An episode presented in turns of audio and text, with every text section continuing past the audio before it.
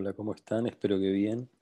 Eh, acá tengo algunas preguntas que, fui juntando más o menos similares y me preguntan qué es la espiritualidad y la diferencia con las religiones. Bueno, el ser humano es un, es un hecho espiritual, digamos, la, la, realidad física y el ser humano es, eh, digamos, es la expresión de causas eh, que se pierden en las alturas somos seres espirituales, por lo tanto dotamos de nuestra cultura de, espiritualidad.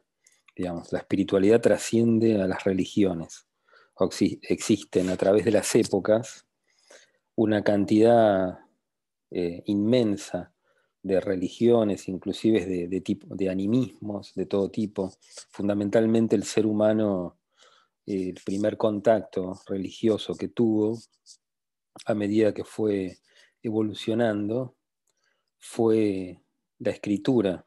Y antes de la escritura, el color. Los, los, por ejemplo, en Francia se han encontrado tumbas de más de 10.000 años o cerca de los 10.000 años de antigüedad, cubiertas totalmente en color ocre. Es el primer signo de protoescritura. En ese sentido, el ser humano, su religiosidad, su búsqueda de lo trascendente, eh, existe desde que existe en el planeta Tierra, digamos, eh, independientemente de lo, que, de lo que creamos. O sea, la religiosidad es algo innato en el ser humano y, lo trasciende y trasciende al ser humano, digamos. El, el universo manifestado es un hecho trascendente.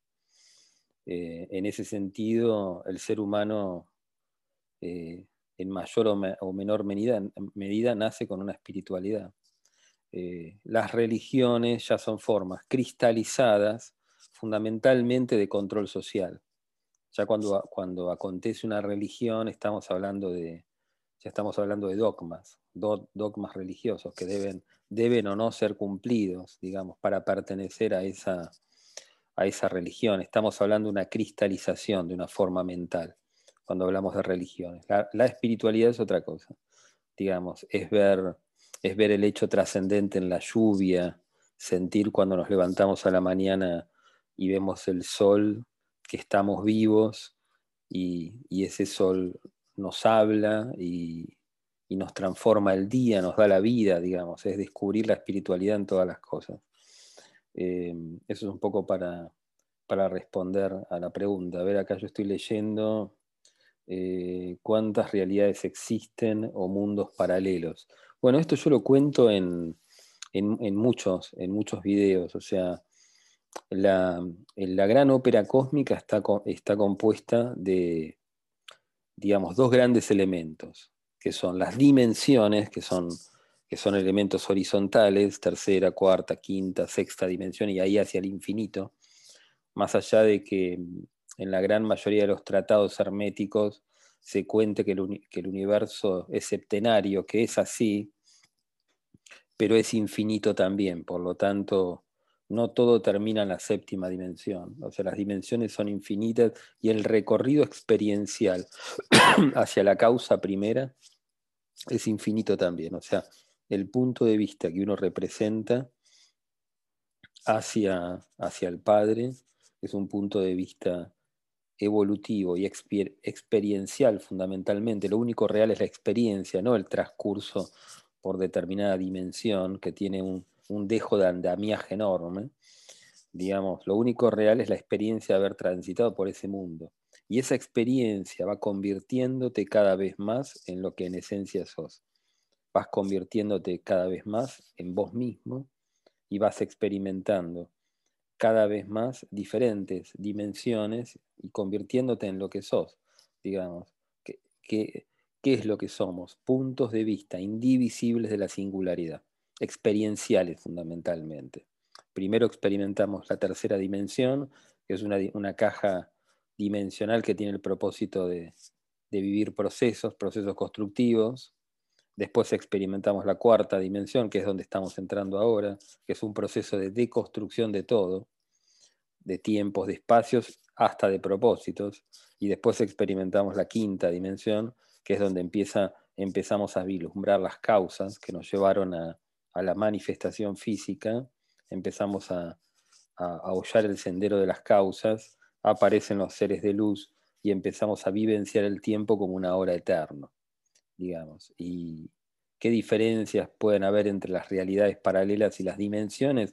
Las dimensiones son cajas experienciales, donde se experimentan diferentes tipos de procesos y se pueden ser, en la conciencia las entiende como verticales, como si fueran pisos, tercer piso, cuarto piso, quinto piso, más allá de que todas coexistan en el ahora. En cambio, las dimensiones paralelas son verticales. La conciencia en el samadhi las percibe como verticales, como si fueran hojas de un libro infinito, y en el proceso de samadhi el sistema en sí mismo se traba y vos te ves reflejado en miles de hojas de este libro infinito. En ese sentido, yo justo ayer hice una charla con, eh, con Gastón Schurman, eh, el experto en Kabbalah, y, literalmente vos en el Samadhi te sentís eh, inserto en un libro, en un libro infinito, que son esas dimensiones paralelas. Las dimensiones paralelas le dan una plasticidad al universo que le permite a la conciencia poder vivenciar estructuras cada vez más lumínicas o menos lumínicas según la vibración intrínseca de la conciencia. La realidad manifiesta es un hecho de la conciencia. Existe porque la conciencia vibra y va saltando entre realidades paralelas y crea la ilusión de que vos movés tu mano y que el tiempo pasa o que vos te moves y que las cosas se mueven. Cuando en realidad la, realidad manifiesta el tiempo y el espacio son un hecho de la conciencia. Es la conciencia la que se mueve, no en sí mismo uno. Eh, esto como para contestar un poco sobre realidades paralelas, mundos paralelos. Las realidades paralelas son, son mundos. Lo que pasa es que no es que hay uno, hay un número infinito de estas, de estas hojas, como si fueran hojas de un libro, tan similares unas a otras que crean la ilusión de que vos te moves y que el tiempo pasa. Es un proceso natural de la conciencia, un proceso metafísico natural de la conciencia. Y no importa que vos conozcas este tipo de leyes o no para, para poder transitar por este proceso. Como ser humano, todo ser humano transita por este proceso de manera natural. El samadhi lo que te muestra es que este proceso es real y, digamos, y que es la conciencia la que fabrica la realidad. Sin dudas, no quedan dudas después del samadhi. A diferencia que antes de tener un samadhi, uno puede dudar si esto es así o no. Por eso yo siempre aclaro, eh, un poco parafraseando eh, los aforismos de Buda, que es importante que te sucedan cosas espirituales, porque solamente lo que te sucede es real. El resto siempre queda un dejo de duda. Por más que uno lea un libro iluminado, siempre va a quedar un dejo de duda. ¿Será, no será? Es importante que te sucedan, eh, digamos, hechos, hechos manifiestos en la luz y en la espiritualidad. Y quizás la llave de oro para llegar a esas experiencias espirituales siempre es la meditación. Meditación, contemplación, eh, oración para poder purificar nuestra aura y para poder posicionarnos en una postura receptiva, como un valle, que esto lo explica muy bien el taoísmo, digamos. Em, y en ese sentido vamos, vamos posicionándonos hacia la rectitud de la luz, que es recto pensar, recto vivir, recto actuar. Eh, y eventualmente tenemos un evento, un evento en la luz, que puede ser, yo ayer justo hice un, ayer o anteayer, un video sobre el tema de las experiencias astrales. Las experiencias astrales son importantes. ¿Por qué? Eh, porque por lo general, cuando uno tiene una vivencia astral fuerte, después empieza con un camino espiritual porque entiende en sí mismo que hay algo más allá que el cuerpo físico. Antes de tener una experiencia de ese tipo, una experiencia astral, quizás nuestra, la, búsqueda por lo, espiritual es más superficial. Después de un evento astral, de salida del cuerpo físico, en la mayoría de los casos se da una búsqueda más profunda de lo espiritual. Uno trata de repetir el proceso, de volver a salir del cuerpo físico para ver si es un proceso repetible eventualmente uno lo repite. No es algo tan fácil salir del cuerpo astral, pero eventualmente uno conociendo ciertas técnicas lo puede llegar a lograr, digamos. y una de las, de las, primeras cosas que va a descubrir es que somos algo más que cuerpo físico, en ese sentido. Tenemos un alma, tenemos un espíritu, y lo real en nosotros es el espíritu. Es lo único real, que es indestructible, digamos. Eh, eso para contestar un poco con respecto a los números, a, digamos, a los mundos eh, eh, paralelos. Y acá me preguntan, a ver, me hacen otra pregunta. claro, bueno, acá yo estoy leyendo lo que me están, lo que me están escribiendo. en sí mismo, el multiverso es un pensamiento o sea, todas las formas mentales, todas las formas que existen en el universo, en tercera, cuarta, quinta o sexta dimensión, no importa, en esas alturas, digamos. Nosotros vemos el, mundo físico de la Tierra. Son formas mentales por más que nosotros las veamos como superfísicas. Nos levantamos a la mañana y vemos la mesa, pero en realidad es una, una forma mental que ha emanado de nosotros mismos. Eso es lo que te muestra el Samadhi. En ese sentido estamos inmersos en un universo, en un multiverso, en un conjunto de universos mental. La materia con que está construido todos estos universos que existen en el ahora eterno es, una materia mental, más allá que nosotros lo veamos como física. Digamos, es un sueño material, es algo más parecido a un sueño, un holograma material, una ensoñación material.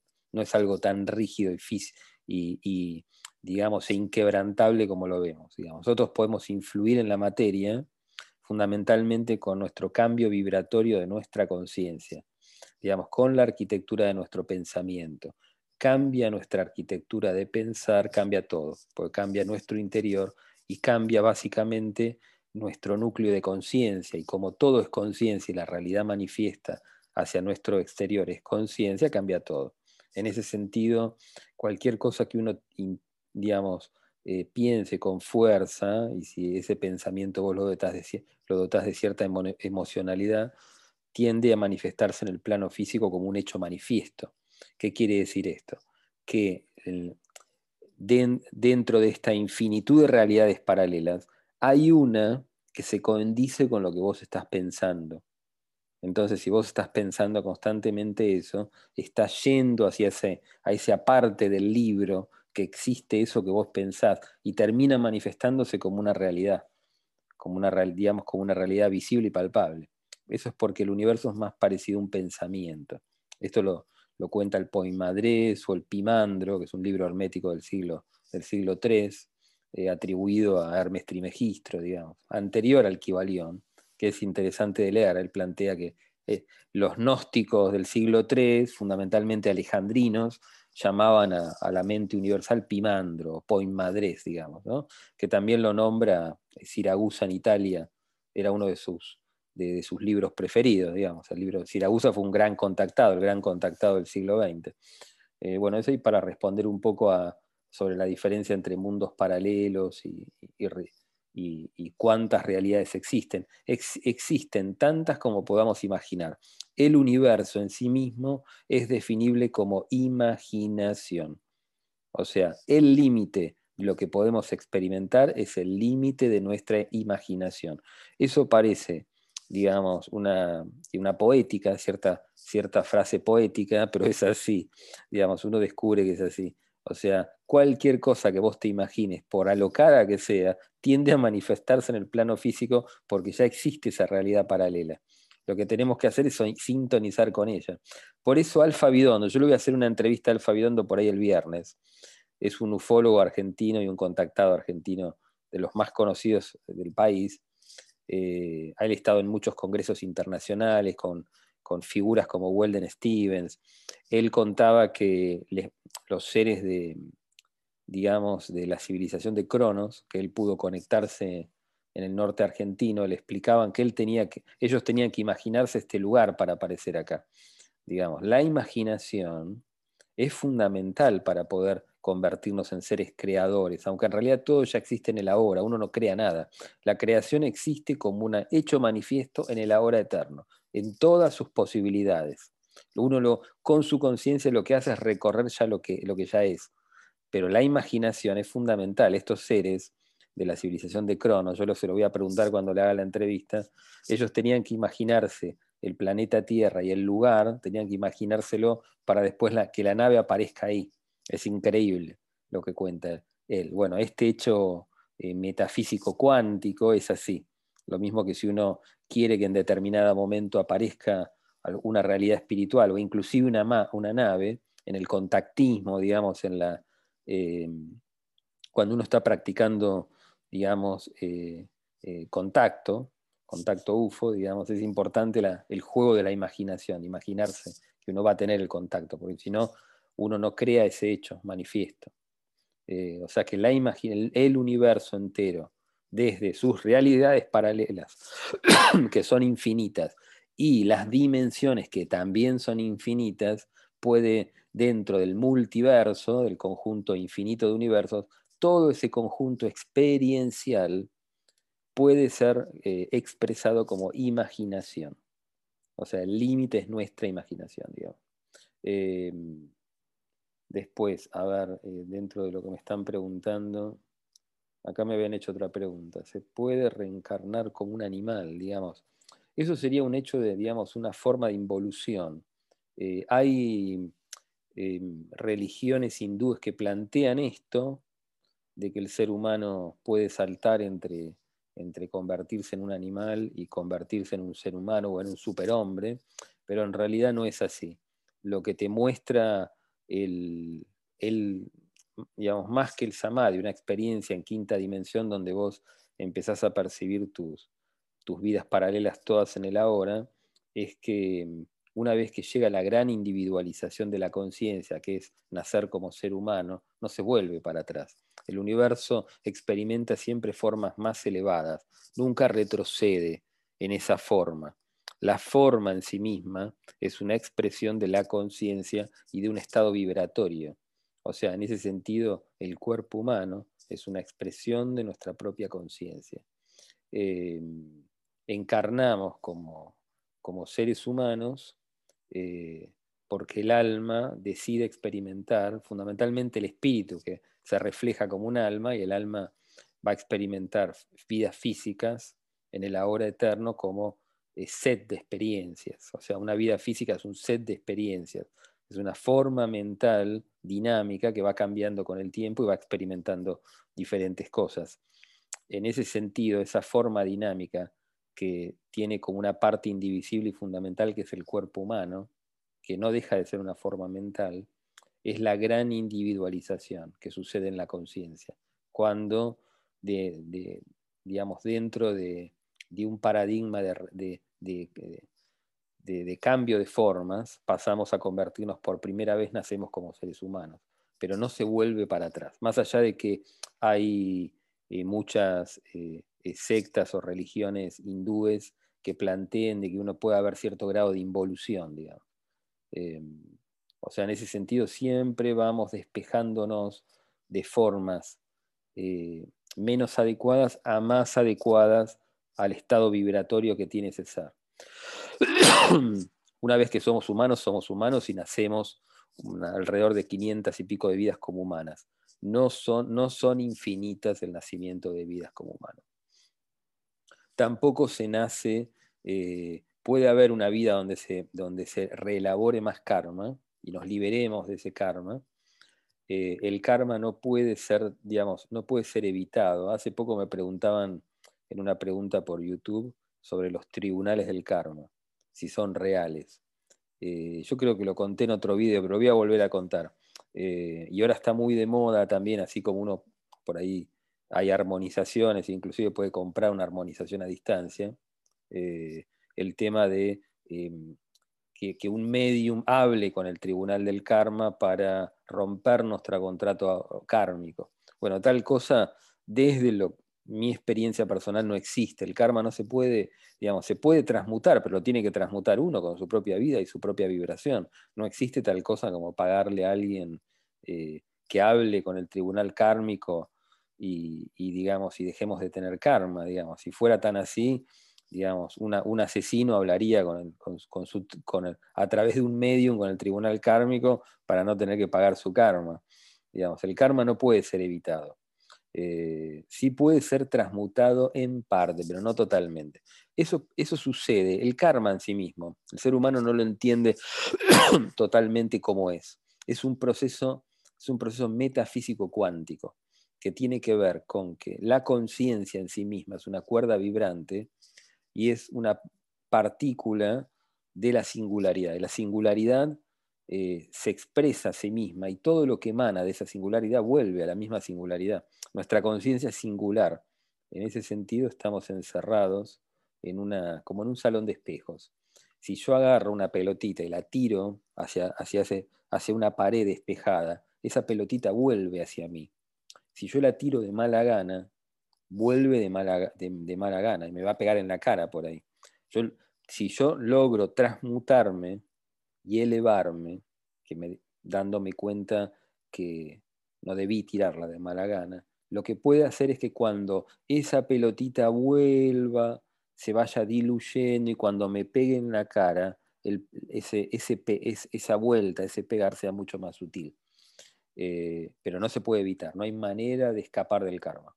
El karma es, es lo que es, precisamente, es un, un eco que tiene la singularidad, que hace volver todo lo que vos emanas de vos. Digamos. Es un proceso metafísico que cualquier cosa que vos emane de vos tiende a volver a vos. Buda siempre, yo lo comento en muchos videos, él, un aforismo genial de Buda, digamos, con, de, una, de una genialidad total. Él estaba en un, estaba con su discípulo principal, creo que Sariputra, estaba en, un, en una asamblea y una persona eh, pasa al lado de él y le grita. Y Sariputra le pregunta, Buda, ¿por qué esa persona te gritó? Si sos la persona más santa de la tierra. Y Buda, en una genialidad, le dice, bueno, yo le debo haber gritado a alguien. O sea, todo lo que vos en algún momento de tus vidas, porque en realidad todas están entrelazadas cuánticamente, todas suceden en la hora, en algún momento de tu vida vos le gritás a alguien y ese grito, ese eco vuelve hacia vos como un boomerang y en algún momento va a volver.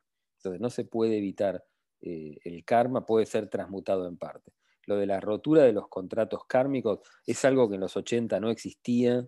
Yo, por ejemplo, no sé, que medito desde los 80, eh, no existía tal cosa. Es un fenómeno muy de los 90, el tema de romper los contratos kármicos. Yo no creo sinceramente que exista tal cosa.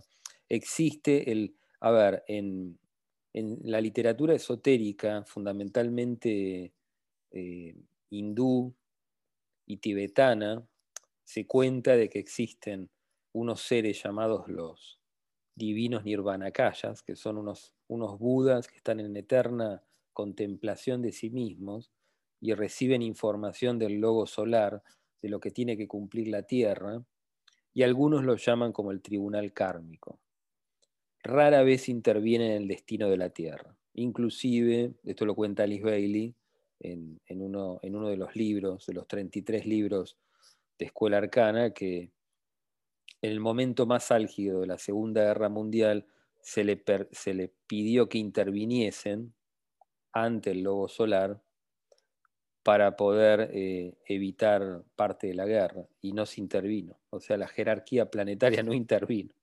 ¿Por qué? Porque si interviene estarían demorando el karma. O sea, el karma no se puede evitar, es una cosa totalmente, totalmente metafísica y cuántica, no se puede evitar. Por más que corra, por más que haga lo que haga, no existe tal cosa como ir al tribunal kármico y, ellos no intervinieron y la, la, guerra se llevó, se llevó a cabo. Cuando suceden hechos desarmónicos de este tipo, Primera Guerra Mundial, Segunda Guerra Mundial, son básicamente formas mentales de agotamiento del karma del karma que tiene que ver con las naciones y las personas. Que si no, si, si ese karma es demorado, después el ingreso a nuevas realidades y nuevas formas mentales es más difícil. En ese sentido no se puede, no se puede demorar ni, digamos, ni, cambiar el karma de uno. Puede uno transmutarlo uno mismo a través de su propia vibración. Eh, después a ver qué más me preguntan hay algo más allá del pensamiento. Tú dices que el mundo es pensamiento. ¿Hay algo más allá del pensamiento? Eh, a ver, todo es pensamiento. Lo que existe más allá del pensamiento es el mundo de las causas. Las causas se viven en las dimensiones muy altas como fuegos todos consumidores y como fuegos o luces que opacan todas las luces. Números, números y geometrías creando la realidad. Em, eso es lo, digamos, sería lo que está más allá del pensamiento. En sí mismo, el universo entero, en todas sus dimensiones, son formas mentales. Un planeta, un sistema solar que tiene su propia vibración, un planeta que tiene su propia vibración. Es una forma vibrante, pero muy parecida a una forma mental. El ser humano en sí mismo emite su propia vibración y atrae a lo similar. Por eso hay ciertas personas que son propensas al contacto, al contactismo y otras no, digamos. Eh, pero lo que está más allá del pensamiento sería, sería eh, digamos, eh, cualquier forma de, cualquier forma elevada de pensamiento, que son el mundo de las causas, un paradigma, un paradigma mental. El paradigma mental en sí mismo representa una arquitectura, digamos. Y en esa arquitectura están las causas. Por eso se habla de la fuerza, digamos. Eh, los seres, esto lo, digamos, lo puedo decir con, cierto dejo de haber presenciado eso, los, los, seres que están más allá de la quinta dimensión eh, se expresan como causas, no tienen cuerpo físico. Pueden tomar un cuerpo físico para realizar alguna tarea, alguna tarea que tiene que ver con la, con la evolución de la humanidad y de determinada alma, por alguna causa álmica, pero no, tienen, no necesitan cuerpo físico. Son seres de luz, digamos. A partir de la quinta dimensión aparecen eh, los seres de luz. Entonces, para responder un poco, no irme de la pregunta, ¿hay algo más allá del pensamiento? Tú dices que el mundo es pensamiento. ¿Hay algo más allá? Sí, el mundo de las causas. Esto lo cuenta también Susan Powell, yo últimamente la estoy nombrando mucho porque estoy viendo algunos videos de ella, que las, la realidad física manifiesta, como la vemos nosotros en nuestra tercera dimensión, surgen causas indeterminadas, en alturas insospechadas, que llevan a la, encarnación o a la manifestación de determinada forma, un cuerpo físico, una vida física. Eh, después, a ver qué me preguntan acá. Ah, esta es una pregunta interesantísima. ¿Qué es el triángulo que todo lo ve? ¿Por qué aparece en tantos lados? Bueno, el triángulo de todo lo ve. Que aparece en el billete de dólar también. es, digamos, es una forma de metafísica en la cual se entendía a Dios en la antigüedad. Aparece mm, fundamentalmente en la arquitectura. Por ejemplo, yo estuve en... Yo tengo toda mi familia en el norte de España, en Asturias, en el reino de Asturias. Em, en la Catedral de Oviedo, que es muy interesante de ver, digamos, para aquellos que han recorrido España, ahí donde se encuentra el sudario de, Jesús de Nazaret, digamos. Aparte del sudario de Turín, el, manto que cubrió supuestamente el rostro de Jesús, se encuentra en la Catedral de Oviedo. Em, en la Catedral de Oviedo hay una parte donde se puede ver representado a Dios como, como un, triángulo que todo, con un ojo que todo lo ve, digamos. Y Dios con un, también con, una especie de gorro con forma de pirámide. Es bastante curioso de ver. Em, en, la, catedral, en Santiago de Compostela, en Galicia, en el norte de España, en el reino de Galicia, eh, si uno entra a la Catedral de Santiago de Compostela, eh, hay un, ábside que en su cima tiene un triángulo con, un ojo que todo lo ve y con rayos dorados, con ocho rayos dorados que arman esa cúpula. Eh, esto estamos hablando de una construcción de alrededor del año 1300, si no me equivoco, cuando fue reformada la catedral, la catedral de Santiago.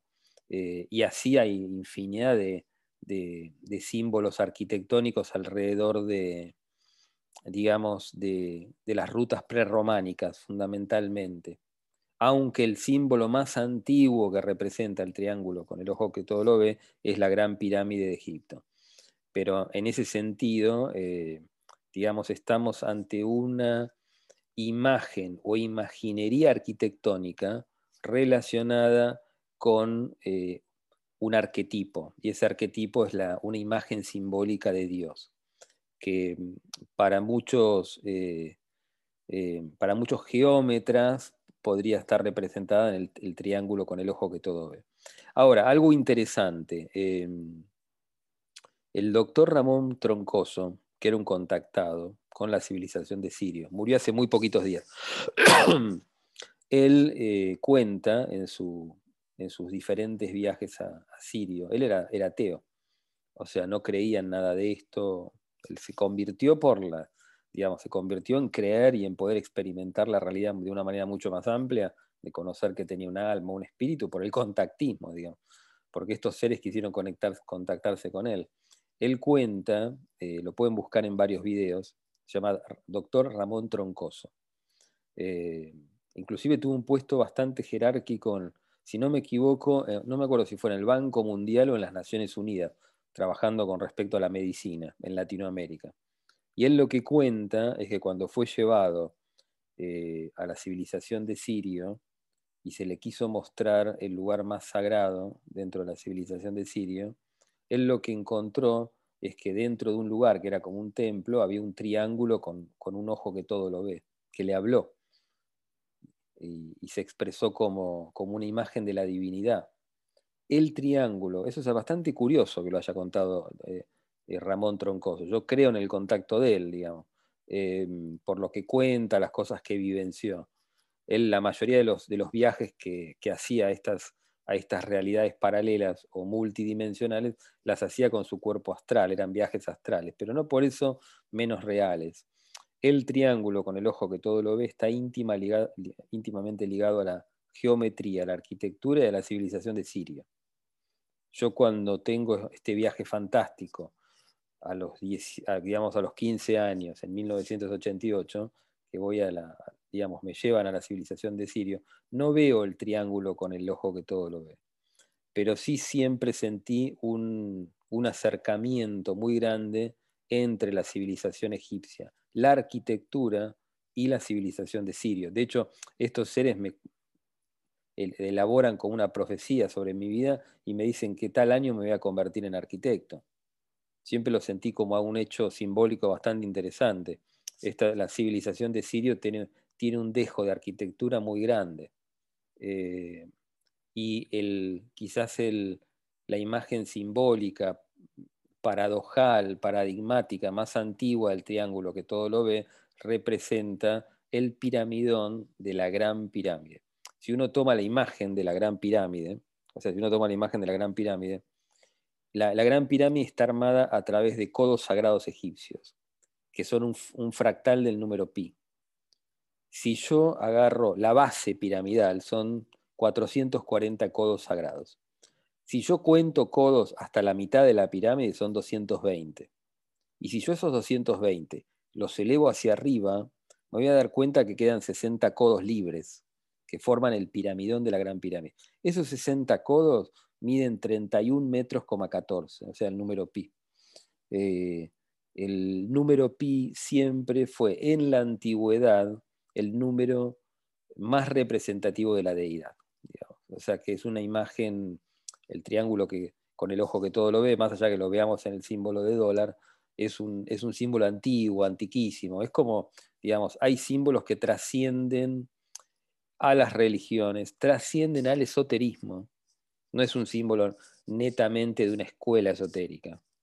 Aparece alrededor del globo en diferentes épocas con diferentes reinterpretaciones de la deidad. En el caso del triángulo con el ojo que todo lo ve, está muy vinculado a la estrella Sirio. Ese ojo que mira, mira desde la estrella Sirio. Eh, de hecho, eh, por ejemplo, en Santiago de Compostela, cuando se puede ver en el ábside, está con un remate de un triángulo con un ojo que todo lo ve, y surgen ocho, ocho rayos dorados alrededor, ocho puentes, son de, hecho, a mí me lo mostraron cuando yo fui a, en este viaje, eh, digamos, fantástico a la civilización de Sirio en 1988, me mostraron telepáticamente que del sol sirio surgen, surgen rayos dorados, que son como cuerdas de guitarra que vinculan sol por sol, y de por ejemplo, de nuestro sol al planeta Tierra, digamos. Eso es real a nivel telepático y a través de transmisión de imágenes. Eh, telepáticas, digamos. O sea, los soles están vinculados por cordones dorados, que son como autopistas de luz.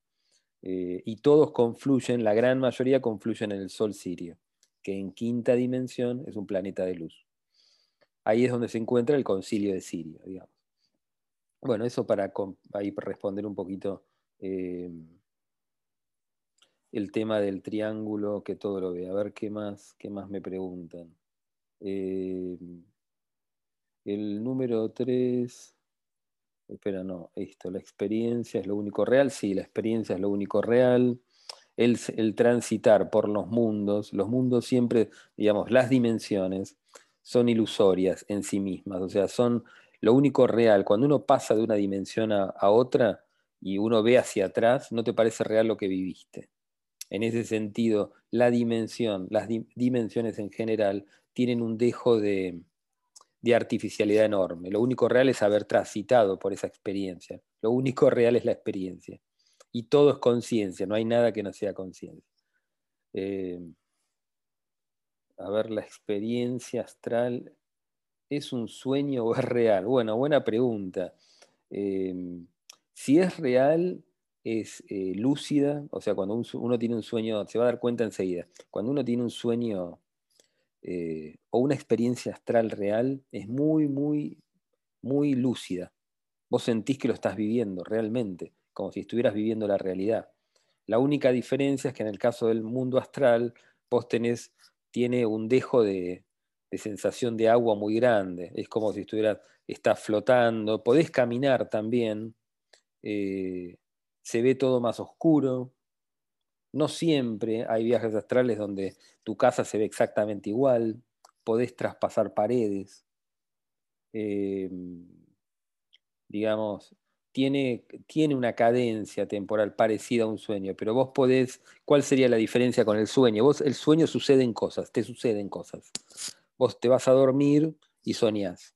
Voy a tal lado, me voy de vacaciones, te suceden cosas. Vos no podés dirigir lo que estás soñando. Es casi una, una catarsis de tu día anterior o de deseos, eh, digamos, totalmente inconscientes. Me voy de vacaciones, quiero irme de vacaciones y suceden cosas. Eh, muchas, hay muchos sueños proféticos donde uno ve cosas que van a suceder y terminan sucediendo. En el viaje astral uno tiene un control. Vos decís, quiero ir para allá y voy. Esa es la gran diferencia. En el viaje astral vos tenés cierto control de lo que está pasando. Y la vivencia es muy física, muy, muy física a diferencia del sueño, que es como que vos estás en otra dimensión. Te suceden cosas y vos eh, hay momentos que no te acordás, sos más lúcido, menos lúcido. En el viaje astral es muy, muy lúcido y vos tenés, tenés pleno control de cómo vas llevando a tu cuerpo astral. Eh, eso sería un poco para la diferencia entre experiencia astral y un sueño. Eh, ¿Por qué algunas personas fueron contactadas y otras no? El, digamos, el contacto está camino de ser global, va a ser global, va a ser persona a persona, yo lo siento así. Em, hay personas que a través de las épocas tuvieron cierta predisposición, sí, fundamentalmente por su karma, por ahí por elementos álmicos que lo hicieron encarnar para tener esta experiencia física de contacto. Eh, pero en sí mismo sí hay personas que están marcadas para el contacto. Yo lo digo esto siempre, ¿por qué? Porque tienen una vibración muy especial. Digamos, en ese sentido, no implica que eventualmente toda la humanidad va a ser contactada y lo está haciendo, digamos. La, cuando uno, yo conté por primera vez mi evento de contacto, que no fue hace mucho, fue en octubre del año pasado. Yo esto lo cuento en varios videos. A mí me han llegado mails, antiguamente serían cartas, ahora son mails, de como 50 personas y esas 50 cartas, no sé, 25 eran muy interesantes eh, sobre personas que habían tenido eventos, eh, eventos multidimensionales, lo llamo yo, eventos UFO, con autos, de estar en la ruta y que de repente aparezca una luz y, haga levitar el auto, o estén en contacto con seres, y no se animan a contarlo, para no perder el trabajo, para no perder el prestigio laboral, eh, por diferentes motivos. No se animan a contarlo y no lo van a contar nunca. Eh, pero en ese sentido, digamos, hay mucha más gente que ha tenido eventos multidimensionales o de contacto, mucha más de las que aparecen en la web seguro. Eh, y el contacto, vamos hacia un contacto global a nivel humanidad. eh, hay más civilizaciones afuera que personas vivas en el planeta Tierra. En ese sentido, faltarían embajadores eh, de tantas civilizaciones eh, que existen en el, multiverso y terminan, terminan acá, por, digamos, experimentando esta, digamos, el universo en su totalidad, terminan acá, vivenciando el planeta Tierra y se encuentran con la humanidad de, superficie.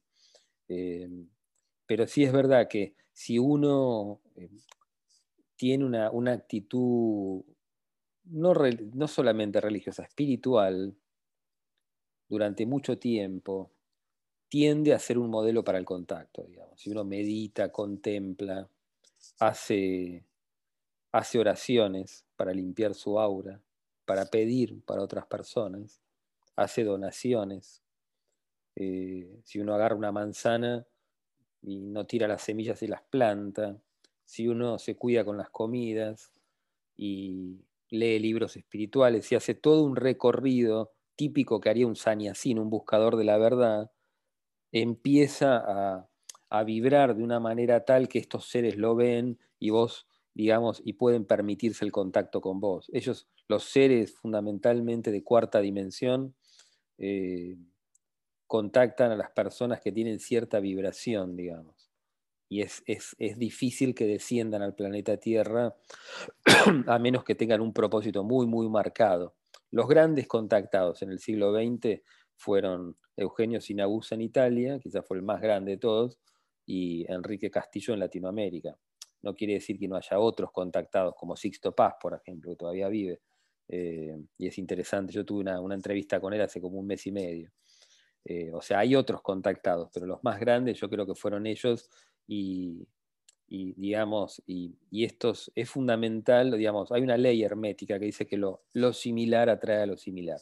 O sea, es importante vibrar en armonía, no entrar en cólera ni, en ira, eh, limpiar nuestra aura, hacer meditación, contemplación, oración.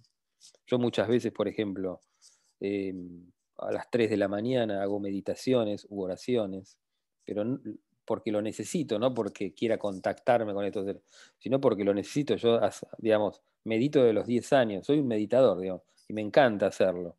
Eh, pero no quiere decir que ustedes lo tengan que hacer. Cada uno hace lo que siente que tiene que hacer, digamos. Eh, y en ese sentido, eh, sí hay como cierta marca de, personas. Esto lo cuenta muy bien José Lagos, ya murió, un contactado argentino, quizás de los más interesantes para escuchar en eh, el sitio web Los Informes de Mario están, están, lecturas que hace Mario del contacto de José Lagos. Es interesantísimo lo que cuenta él y lo que él cuenta sobre la marca para el contacto, cómo son algunas personas elegidas para el contacto. Pero eso no te hace ni mejor ni peor persona, ni mucho menos. Eh, es un camino espiritual, el, el, fenómeno UFO es un fenómeno espiritual, eh, son civilizaciones, la gran mayoría cercanas a la Tierra, positivas, que buscan el salto cuántico del ser humano, digamos. Y en ese sentido uno puede conectarse con esas civilizaciones. Obviamente que el fin último no puede ser, digamos, el contactismo en sí mismo, sino el crecer espiritualmente. Eso es fundamental. Eh, después me preguntan acá, ¿Cuál es la mejor forma de comunicarse con estos seres? O sea, seguramente me están preguntando sobre, sobre los seres multidimensionales o de cuarta dimensión. Mira, la forma de comunicación con estos seres siempre va a ser de manera telepática, a través de símbolos y en estados, en estados por ahí alterados de, de, autocontemplación, digamos. Em, Muchas civilizaciones tienen símbolos como si fueran banderas, banderas simbólicas, que si uno está en meditación y piensa, hace una contemplación de ese símbolo, ese símbolo es emanado por nuestro cuerpo como una forma mental que estos seres ven y después termina ese evento en un contacto con esa civilización.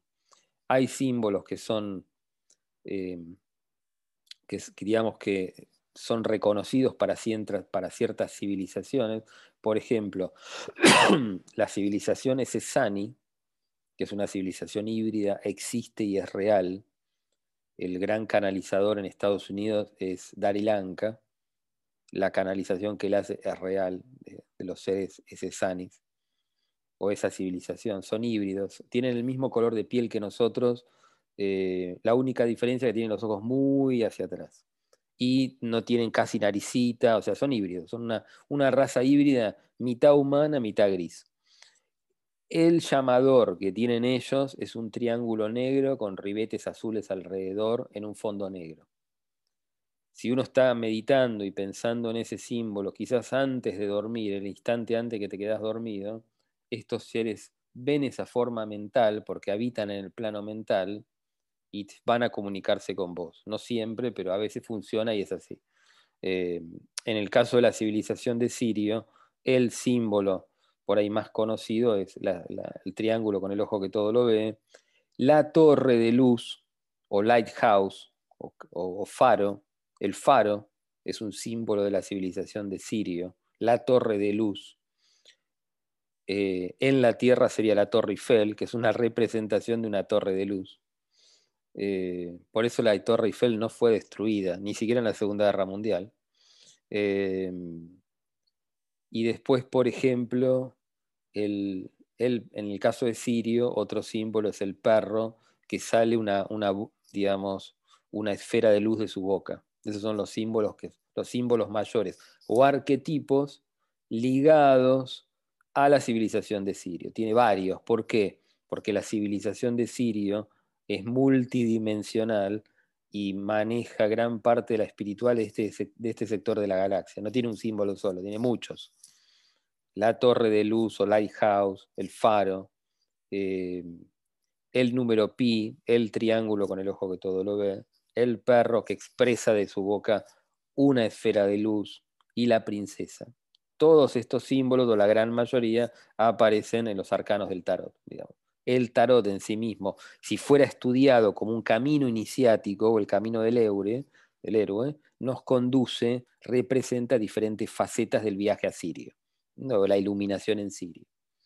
Eh, todas las princesas de los cuentos de hadas del mundo antiguo son una representación de Sofía, la sabiduría.